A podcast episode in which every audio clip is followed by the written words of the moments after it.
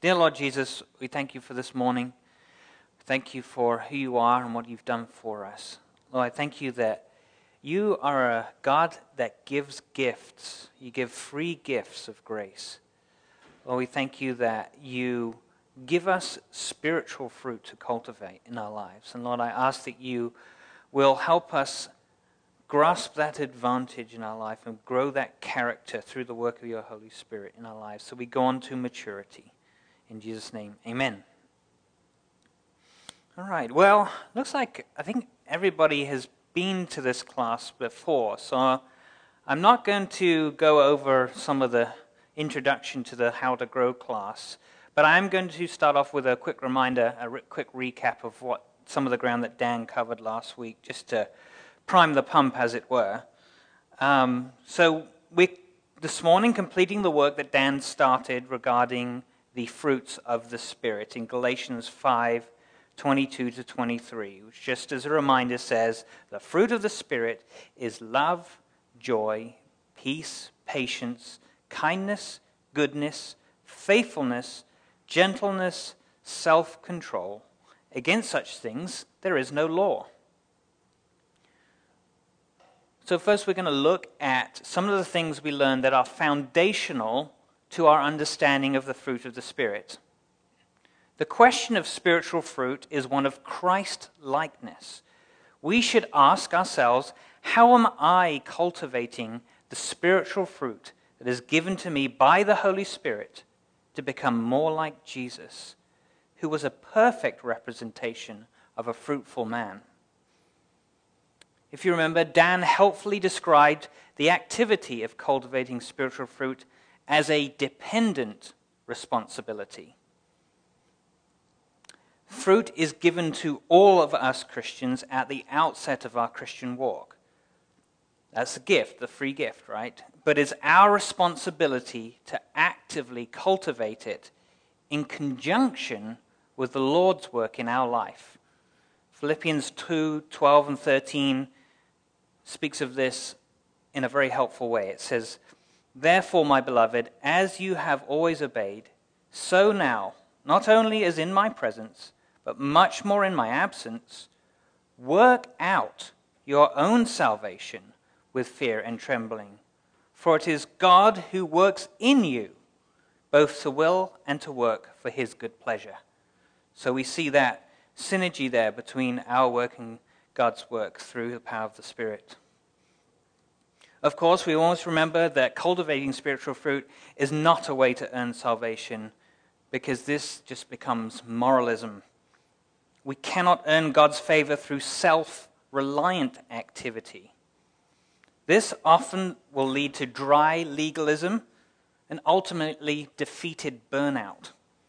So we try and accomplish things that should be empowered by the Holy Spirit. On the other hand, we must guard against apathy as well. We shouldn't have the let go and let God attitude, because this denies personal responsibility. No, we are encouraged to cultivate spiritual fruit with an attitude of personal devotion to God. Dan said that this devotion includes a love of God, a healthy fear of God, and a desire for God. We should be like the psalmist in Psalm 42 says, As the deer pants for the water, so my soul longs after you. Or we should be like Paul who made imitating Christ-like perfection, Christ-like perfection an ultimate aim. Please look at Philippians 3 12 to 14. It says, Not that I've already obtained this or am already perfect, but I press on to make it my own, because Christ Jesus has made me his own. Brothers, I do not consider that I have made it my own, but one thing I do, forgetting what lies behind and straining forward to what lies ahead. I press on toward the goal for the prize of the upward call of God in Christ Jesus. Also, with spiritual fruit, there's an active putting off of the sin nature and a putting on of the fruit of the Spirit. And we partake in this as part of the redemption of our character. Ephesians 4 22 to 24 says, Put off your old self, which belongs to your former manner of life and is corrupt through deceitful desires, and to be renewed in the spirit of your minds, and put on the new self, created after the likeness of God, in true righteousness and holiness. So, this passage contains commands that require active obedience and patient cultivation of those fruits.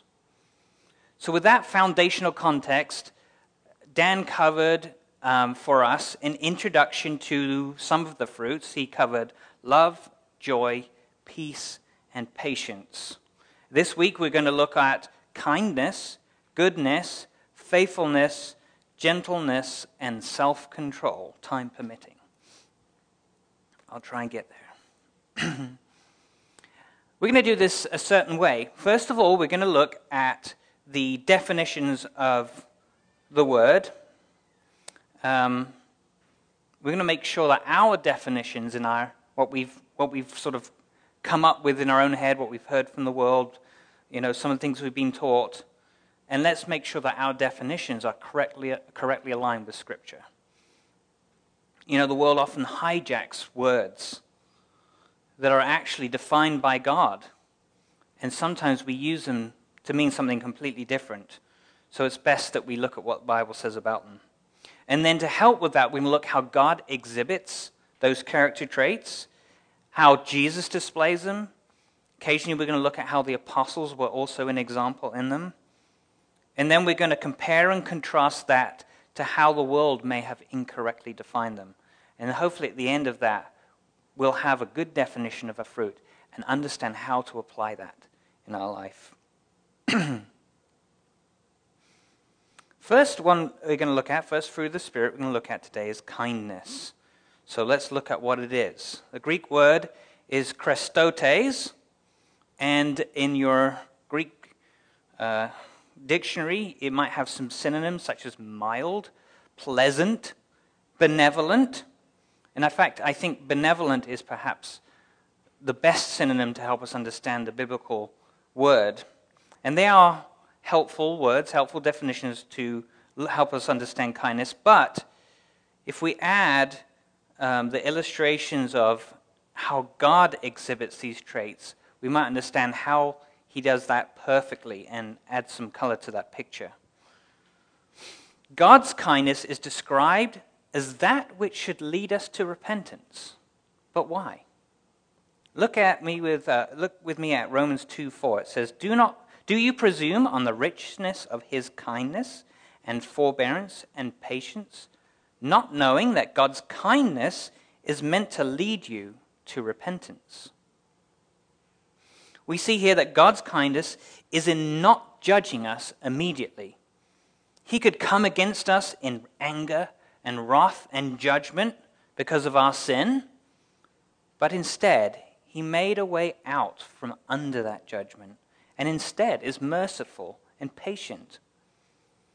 I think we'll find this is further described for us in Titus 3, verses 4 and 5. It says, But when the goodness and loving kindness of, our, of God our Savior appeared, he saved us, not because of works done by us in righteousness, but according to his own mercy, by the washing of regeneration and renewal of the Spirit.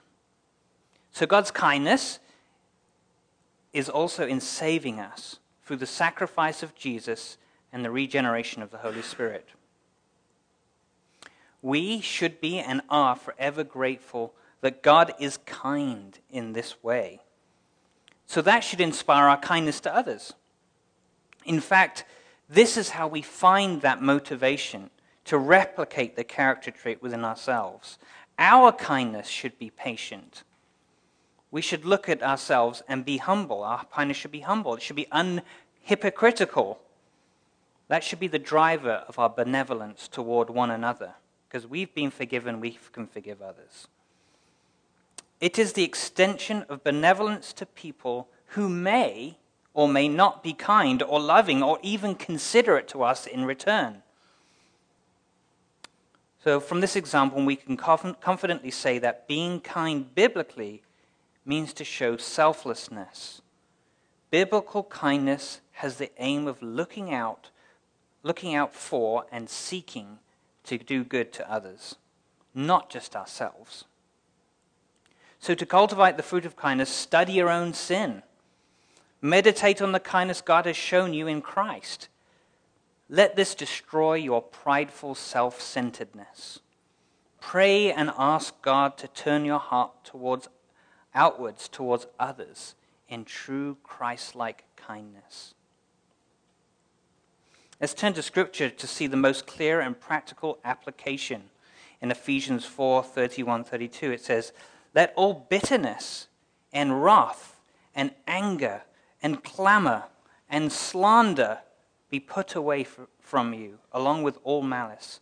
Be kind to one another tender hearted, forgiving one another as God in Christ forgave you.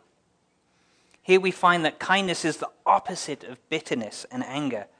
Instead, it's remembering God's kindness to us and treating others in kind without coming against them in your heart. Look at, looking at one another and seeing the intrinsic value that God has placed in each one of us is another motivation for kindness. We're all created in the image of God and have that image bearer status, so we're all of equal value before the Lord.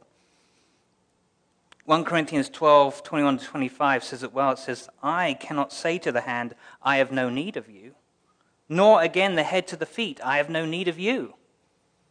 On the contrary, the parts of the body that seem to be weaker are indispensable. And on those parts of the body that we think less honorable, we bestow the greater honor. And our unpresentable parts are treated with greater modesty, which our more presentable parts do not require. But God has so composed the body, giving greater honor to the part that lacked it, that there be, may be no division in the body, but that the members may have the same care for one another. So, this recognizing of another's value in Christ and seeking to care for each other in their individuality and distinctiveness, that should be a motivation for our kindness, knowing that each one has value for our body. Hopefully, that gives you a good picture of biblical kindness. But let's also look at what kindness is not. Evolutionary ethicists have tried to understand why humans are kind at all, considering that we are just organisms evolved from the primordial soup. To be, explain why those being driven by the cutthroat instinct of the survival of the fittest, and why they are kind at all, these folks, they came up with the idea of reciprocal altruism. This is the idea that all kind acts are done in the hope that a potential predator will not turn around and eat you for lunch. That somehow your kindness will result in others being more protective toward your offspring to preserve the perpetuation of your kind. This is almost what I would call biological karma. Speaking of karma, biblical kindness is not like that either. It is not being nice and helpful toward other people for the purpose of gaining your own ends or getting back something nice in return. Have you ever treated other people with kindness in order to manipulate them toward our own desires? Have we ever complimented someone with the prideful hope of getting a compliment in return?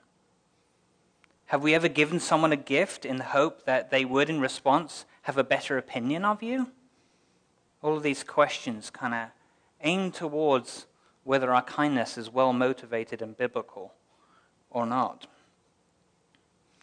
I would turn to Acts 20, 34 35 to help keep us in check with this sinful instinct. It says, You yourselves know that these hands ministered to my necessities and to those who were with me.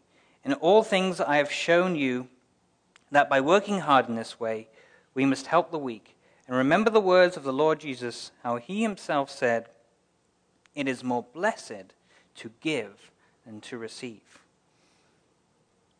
So, in conclusion, we are not kind to get, but because God.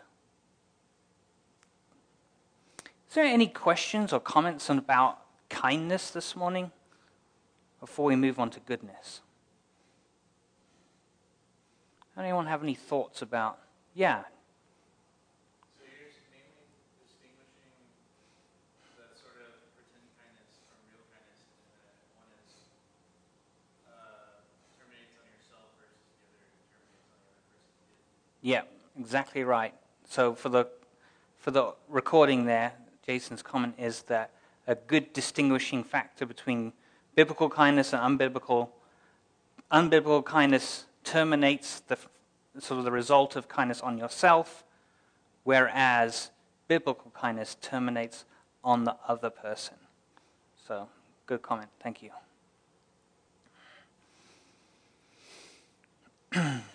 okay, goodness. Goodness. Doesn't there seem to be a contradiction in Scripture about our ability to be good? Can we be good? If you read Romans 3 10 to 12, it says, As it is written, none is righteous, no, not one. No one understands, no one seeks God. All have turned aside, together they have become worthless. No one does good, not even one. Hmm. What about Mark 10 17 to 18? It says, and as he was setting out on his journey, a man ran up and knelt before him and asked him, Good teacher, what must I do to inherit eternal life? And Jesus said to him, Why do you call me good? No one is good except God alone.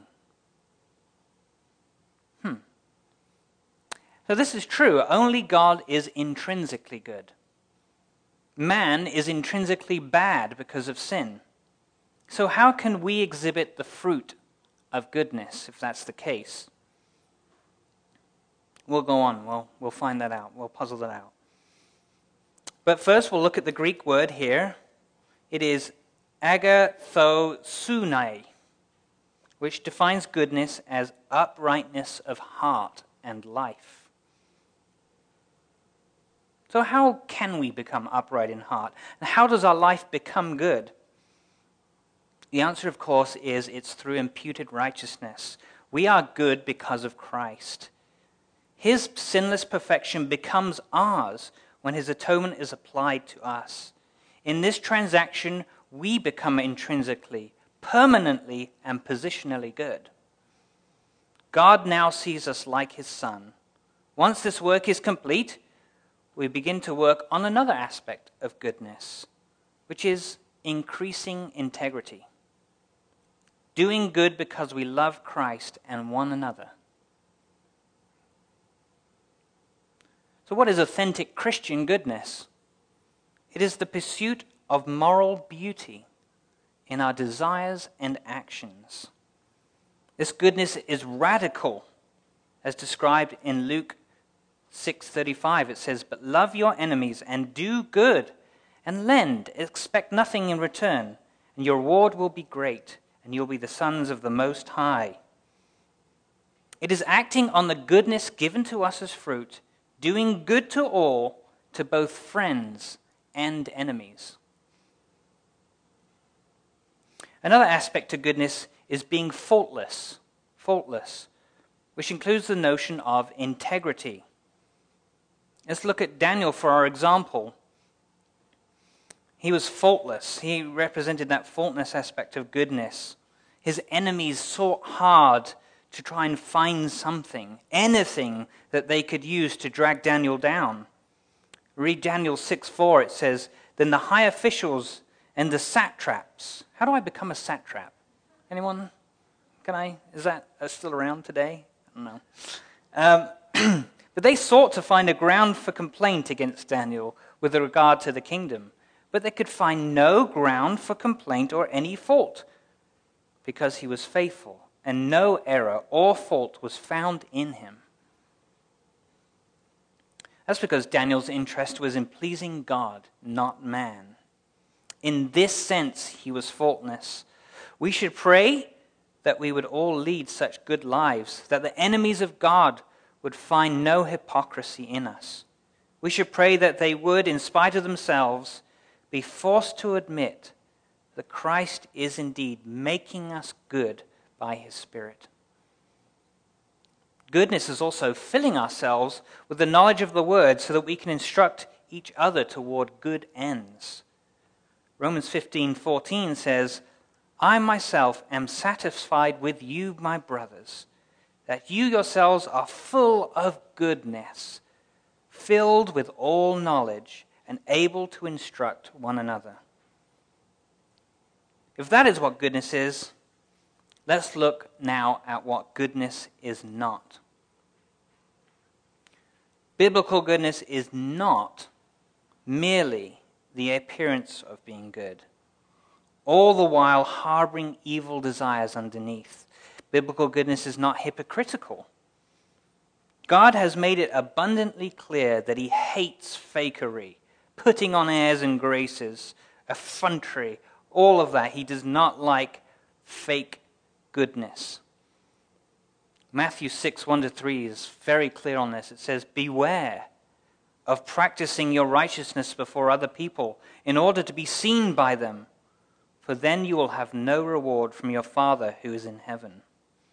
Thus, when you give to the needy, sound no trumpet before you, as the hypocrites do in the synagogues and in the streets, that they may be praised by others. Truly I say to you, they have received their reward. In the New Testament, we have another example of false goodness in the tale of Ananias and Sapphira in Acts 5 3 to 5. You'll probably remember the story that this husband and wife sold some property and gave a portion of the proceeds to the church. But this was actually a hypocritical desire to appear good. They claimed to have given all of their proceeds to the, to the early church. But Peter informed them that they had lied to God, and they literally both dropped dead. God's open hatred of false goodness ought to drive us to ask how we play the hypocrite in our own lives. It's a serious business by that example. Do we choose what church ministries to be part of based on how public they are? People are going to look at me and think I'm a really cool, smart guy or girl. When we evangelize or serve, do our hearts veer towards considering how such ag- activities will build our spiritual resume? Oh, yes, I've, I've done all these wonderfully good things. You should consider me. Do we think we're more good if our devotional times are longer than those of our friends? or at least use that as a way to talk well of ourselves. Just some questions for application there. Ultimately, ultimately, the motivation for our goodness should be to let our light shine before men so that they see our good works and give glory to God, not glory to ourselves. Very clear in Matthew 5 16.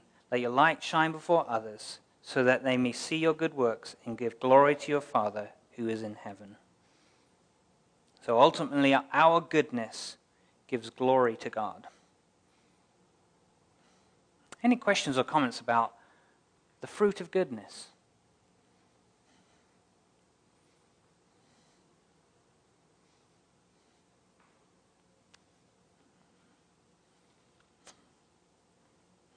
Okay.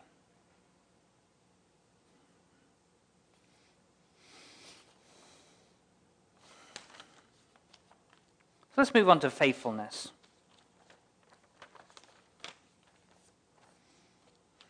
Greek word here is pistis, which means the character of one who can be relied upon.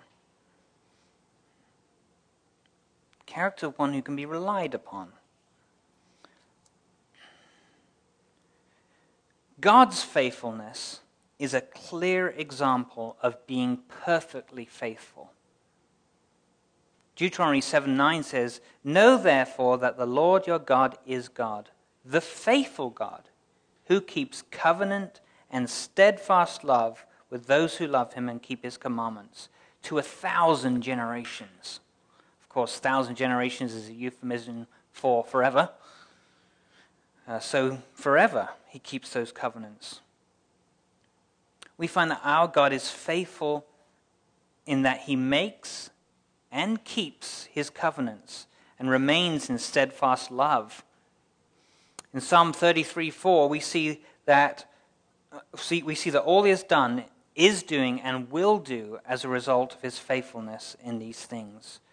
For the word of the Lord is upright, and all his work is done in faithfulness. All of it. All of it is done in faithfulness. And thankfully, his faithfulness is not fickle like ours. It is perfect. It is unchanging faithfulness. 2 Timothy 2:13 says, "If we are faithless, he remains faithful, for he cannot deny himself." So because of this, because of this example, we are too also called to faithfulness, because God, in whose image we are made, is himself perfectly faithful. He always keeps his promises, always fulfills what he says he will do. This is true faithfulness, and we are called to exhibit the same trait. We are to keep our promises. We are to be faithful in what we do. Always fulfill our promises like that. What about Jesus? Jesus also is a wonderful model of faithfulness. There's a passage in Hebrews 3 1 to 6. We see how Jesus is faithful to his Father as builder and ruler over God's house. It says, Therefore, holy brothers, you who share in the heavenly calling, consider Jesus, the apostle and the high priest of our confession, who was faithful to him who appointed him just as Moses also was faithful in all God's house. For Jesus has been counted worthy of more glory than Moses, as much more glory as the builder of the house has more honor than the house itself. For every house is built by someone, but the builder of all things is God. Now Moses was faithful in all God's house as a servant, to testify to the things that were to be spoken later but Christ is faithful over God's house as a son. And we are his house, if indeed we hold fast to our confidence and our boasting in our hope. So there we see that Jesus was faithful from the beginning to end, more faithful than Moses, and uh, fulfilled the word, the, the command of his father in building the house. Another part of faithfulness uh, that Jesus exhibited is to being obedient to go to the cross despite great cost to himself. Luke 22, 41 42, it says, And he withdrew from them about a stone's throw and knelt down and prayed, saying, Father, if you are willing, remove this cup from me. Nevertheless, not my will, but yours be done. Jesus' example is that he believed that every word of his heavenly Father was true and to be obeyed. No matter the cost to himself, he followed through in faithfulness. We have that same radical faithfulness that should be cultivated as a, as a fruit in our life.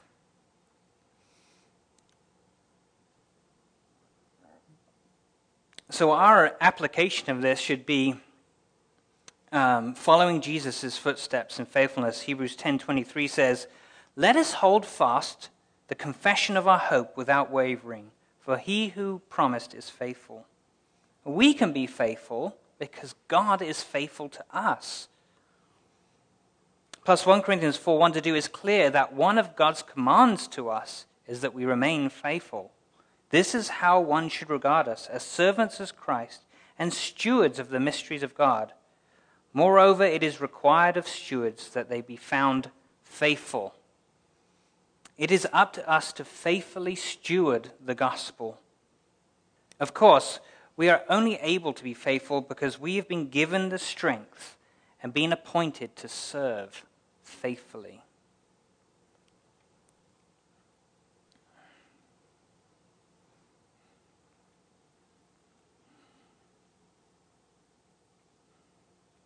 So if we look at uh, 1 Timothy 1 12 to 14, we see that faithfulness also has an element of perseverance.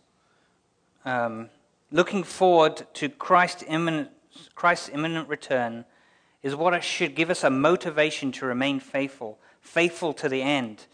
Uh, Matthew 24, 44 to 47 illustrates it well. It says, Who then is the faithful and wise servant whom his master has set over his household to give them their food at the proper time? Blessed is that servant whom his master will find doing when he comes. So doing when he comes. Truly I say to you, he will set him over all his possessions. If we are expectantly awaiting the return of Jesus, we will want to be found faithfully serving him when he returns, which could be at any moment. So be faithful to the end. Expect the imminent return. And be like Jesus, who in self sacrifice remains faithful no matter the cost to yourself. Let's look at a couple of examples of what faithfulness is not. It is not breaking loyalty to the Lord. Unfaithfulness is best defined as disobedience toward God. Often in Scripture, we see this connection between disobedience and unfaithfulness. We can see an example of this in 1 Chronicles 10:13. It says, "So Saul died for his breach of faith. He broke faith with the Lord in that he did not keep the command of the Lord. He also consulted a medium seeking guidance. It's a big deal of uh, looking for mystical help beyond the help that God Himself gives us. Sometimes we can show a streak of rebellion and display open disobedience. And obviously, this is a lack of faithfulness, but maybe more common amongst us, is half heartedness in our obedience. We may obey, but only in part, or even begrudgingly. This is essentially being a bad steward of the fruit of the Spirit and having a lack of responsibility in cultivating the fruit and gift of the Spirit. Ultimately, this could end up with them being stripped away Matthew 25, 24 to 29 says, He also had, he also who had received the one, oh, sorry, let me start that again. He also who had received one talent came forward, saying, Master, I knew you to be a hard man, reaping where you did not sow, and gathering where you scattered no seed. So I was afraid, and I went and hid your talent in the ground. Here, have what is yours. But his master answered him, You wicked and slothful servant. You knew that I re- reap where I have not sown and gather where I scattered no seed. Then you ought to have invested my money with the bankers, and at my coming I should have received what was my own with interest. So take the talent from him and give it to him who has ten talents. For to everyone who is, has, everyone who has will more be given, and he will have an abundance. From the one who has not, even what he has will be taken away. So let us strive to remain faithful to God as He is unchangingly faithful to us.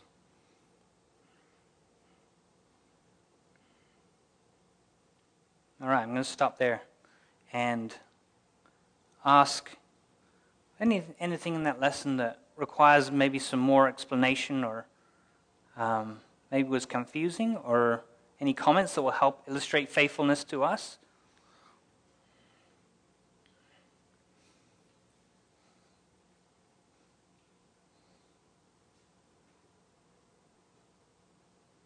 And if you want to do some additional study, I would recommend a look into the subject of covenantal faithfulness. How we as Christians are in a covenant, a covenant with God in the new covenant, a covenant with one another. We, we, have a, we have a church covenant with one another, don't we? Covenantal language is all about faithfulness, faithfulness to one another and to God. So, a good topic to to cover there. Let's move on to gentleness. Greek word for gentleness is praetes, which means mildness of disposition, gentleness of spirit, or meekness. Isn't it amazing that we can look to the all powerful, just, wrathful, jealous God as our example of gentleness? This is what makes our God so unique compared to other gods. He is perfect and perfectly balanced in all of his attributes. He has the right to be judgmental, but he also chooses to be gentle. Isaiah 42, 2 to 3 and 40, 11 has some beautiful language to describe this gentleness, which should give us great comfort. Says, He will not cry aloud or lift up his voice or make it heard in the street. A bruised reed he will not break, and a faintly burning wick he will not quench. He will faithfully bring forth justice, and then he will tend his flock like a shepherd. He will gather the lambs in his arms. He will carry them in his bosom and gently lead those that are with young. From God's example, we can see that biblical gentleness assumes great strength. But this strength is never used harshly, violently, or aggressively. Instead, it is used to protect, project, protect the weak and to serve the most helpless. Doesn't God treat us with such gentleness, gently restoring us every time we repent of sin and seek His forgiveness? This is why the ability to repent and ask forgiveness is such a great benefit, because He will be gentle to us in those moments. Jesus too reflects this attribute. And we praise God that we have a Savior who describes himself as meek and lowly in heart. Matthew 11:29 says, "Take my yoke upon you and learn from me, from me, for I am gentle and lowly in heart, and you will find rest for your souls." Even when he was being persecuted, when he could have come against his torturers in power and revenge and judgment, Jesus chose to be gentle. 1 Peter 2:23 says, "When he was reviled, he did not revile in return. When he suffered, he did not threaten, but continued entrusting himself to him who judges justly." This example gives us context and color to Jesus' command to us to turn the other cheek. We do not have to retaliate because we know that vengeance is God's and that he will repay we don't have to take that step. We can remain gentle. Even how about as we minister to each other, that we're called to do as we one another, each other in the church? We can look at the apostles' examples of gentleness, how they treated the saints. You read in 1 Thessalonians 2 3 to 12 about how, and particularly uh, verse 7, it says, We were gentle among you, like a nursing mother taking care of her own children. This is how we treat one another as well. We should approach ministry with great gentleness and care. I don't know, some of you may have followed sort of some of the trending Christian news, but we've had some stories about this, how this example was not followed at the famous Mars Hill Church back in the early 2000s. We can see from that example the damage that angry, bullying ministry, how the damage, what it's done to the members of the flock and to the reputation of the church. Our gentleness should not be, we should not be like that. Our gentleness should be as the Bible describes. In Philippians 4 5, it says, Let your reasonableness be known to everyone. The Lord is at hand. Or even more simply, Proverbs, thankfully so clear. 15:1 it says a soft answer turns away wrath, but a harsh word stirs up anger. So in conclusion of what gentleness is, we can see that biblical gentleness assumes great power, but this power is not used in self defense or self righteousness. Rather, gentleness defers judgment to God. We then choose to respond in a quiet, humble manner. In fact, it's consistent with an understanding of how we are in Christ and of who God is. Isn't there plenty of scope to exercise gentleness in the culture wars of today? There's Much temptation to vilify one another, to react very quickly in harshness. But that's not what we're called to do. We're called to be gentle, be patient, as God is patient and gentle towards us, even our enemies. However, there can be a misconception about gentleness. So we'll have a look at what gentleness is not. First of all, it is not toothless. I'm not referring to the dragon in that one movie. Yeah. You're all like, toothless. no. I'm referring to something that is outlined in Matthew 10:16. It says, "Behold, I'm sending you out as a sheep in the midst of wolves."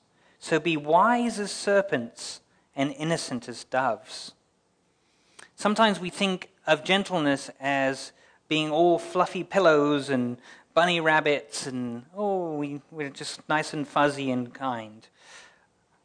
But like some of the other fruits of the Spirit, we can possess a false gentleness, a gentleness that seeks to avoid conflict at all costs. But thoughtful, discerning, biblical engagement does not avoid discussion. It engages, with a, but with a great deal of meekness and grace. So don't be toothless in your gentleness. It's also not wimpy. Yeah. No. Joshua 1 9 says, Have I not commanded you, be strong and courageous? Do not be frightened and do not be dismayed, for the Lord your God is with you wherever you go. In God's economy, gentleness is not synonymous with weakness or lack of courage and strength. Remember, from God's example, gentleness and meekness have to do with the ideas of great power being exercised, but with great restraint and great care. We have a lot of power to argue with, to belittle and hurt people, but this is not what we're called to do.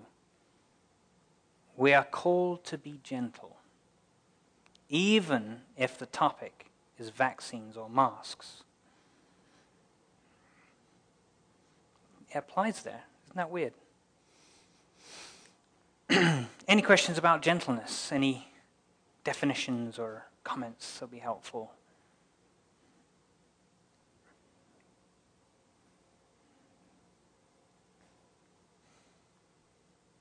Okay, so we'll move on to our last fruit for today self control. what is self control? The Greek is ekkrateia, is one who masters his desires and passions, especially his sensual appetites. Masters his desires and passions, especially his sensual appetites.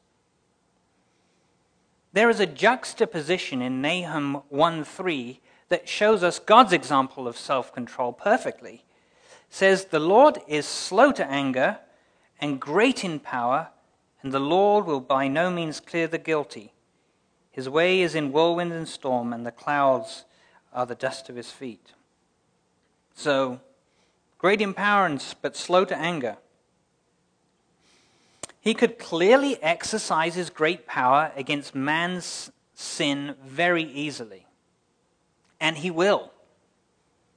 But instead, he is slow to anger.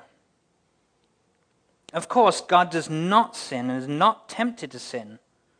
But there have been numerous times in the Bible where he has relented from his righteous anger through the intercession of righteous petition. Let's look at Jesus' example in self control. He was tempted to sin, and yet he showed perfect self-control to remain sinless. Hebrews 4:15 says, "For we do not have a high priest who is unable to sympathize with our weaknesses, but one who in every respect has been tempted as we are, yet without sin."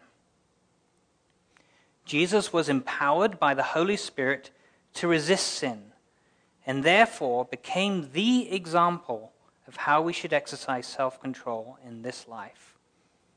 Not that we can be without sin this side of heaven, but we can grow increasingly in righteousness if we cultivate this spiritual fruit.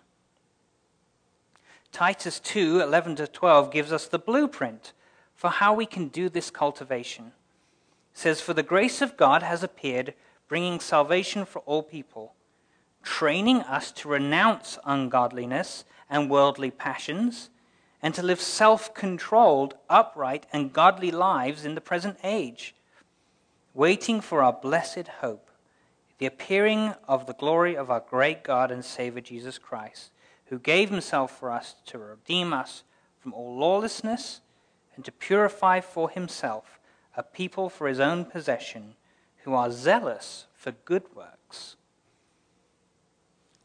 The grace of God trains us to renounce ungodliness and worldly passions and to live self controlled, upright, and godly lives.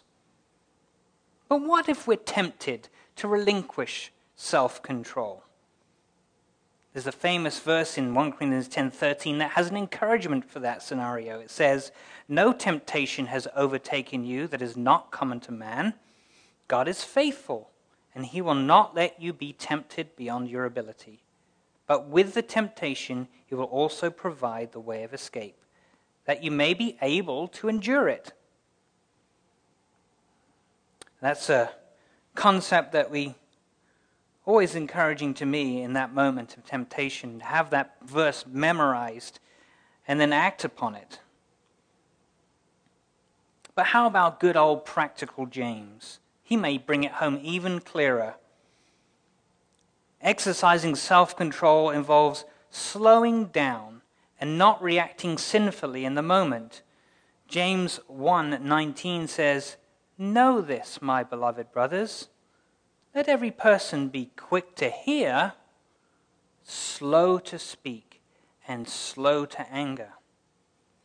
Take your time we don't all have to hear your opinion right away. Think with compassion and speak with controlled graciousness. Paul also speaks of this kind of self control in 1 Corinthians 9, drawing an analogy between the Christian life and training for an athletic event. Athletes train themselves as rigorously as they do for a reason they want to win the prize. We've seen plenty of example of that these last couple of weeks. Great Britain was fourth, by the way, in the medal count. Well done, America, number one. Excellent. Why did I do it that way round? Anyway, 1 Corinthians 9, 25 and 27, it says, Every athlete exercises self control in all things. They do it to receive a perishable wreath, but we an imperishable one. But I discipline my body and keep it under control, lest after preaching to others, I myself should be disqualified.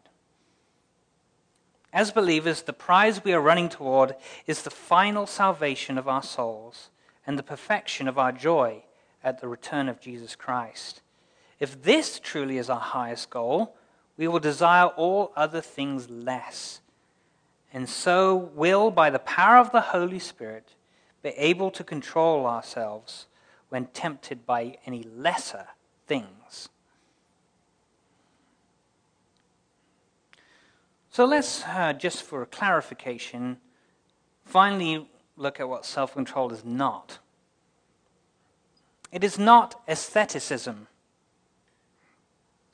What's aestheticism? Aestheticism is having regulations around certain things or denying yourself good things, pleasurable things created by God, in the hope that this self denial will help you avoid sin. The early church in Colossae battled against this. It's spoken directly to in Colossians 2. It says, If with Christ you have died to the elemental spirits of the world, why, as if you were still alive in the world, do you submit to regulations? Do not handle, do not taste, do not touch, referring to things that all perish as they are used, according to human precepts and teachings. These indeed have an appearance of wisdom in promoting self made religion and asceticism and severity to the body, but they are of no value in stopping the indulgence of the flesh. Ascetics were an actual sect during these times. But today we do have modern ascetics. They attach holiness or goodness to having restrictions around things such as diets, oh, sugar, or drinking, or exercise, or a certain approach to medicine, or clothing and how you wear it, all of these temporal things. But these restrictions often actually feed into the sin of pride rather than help curb the sinful desire of the heart. 1 Timothy 4 7 to 8 says, Have nothing to do with irreverent, silly myths. Rather, train yourself for godliness. For while bodily training is of some value, godliness is of value in every way, as it holds promise for the present life and also the life to come.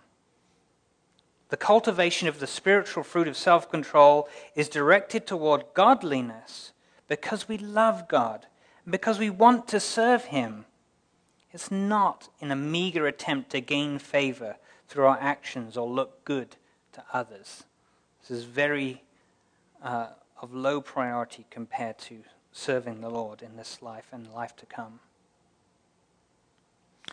Have any final questions about self control? Have I made it clear, or I hope so, rather than confusing? Okay. So, though we have it as a brief guide and an introduction to the fruits of the Spirit, I urge you, please go away and study more about these and fervently seek to cultivate and produce these fruits in your life as the Holy Spirit empowers you to. Cultivation of spiritual fruit is yet another spiritual discipline that grows us towards spiritual maturity. Well, last, next week is the last week in this series. And Greg is going to be teaching us on perseverance. So tune back in for the final episode of How to Grow. Let's close in a word of prayer. Dear Lord Jesus, again we do thank you that we have spiritual fruit given to us by the Holy Spirit. I pray you help us to be kind to one another, to be good. Lord, I do ask that we will be gentle to one another, we'll be faithful to you and to others, and that we will have self control over ourselves. Lord, I pray that you help us not to do this in our own strength, but to rely on the Holy Spirit and the free gifts that we are given. Lord, we thank you for you, and Lord, as we go out today, may we give you praise and glory and worship you in the way that you deserve. In Jesus' name, amen.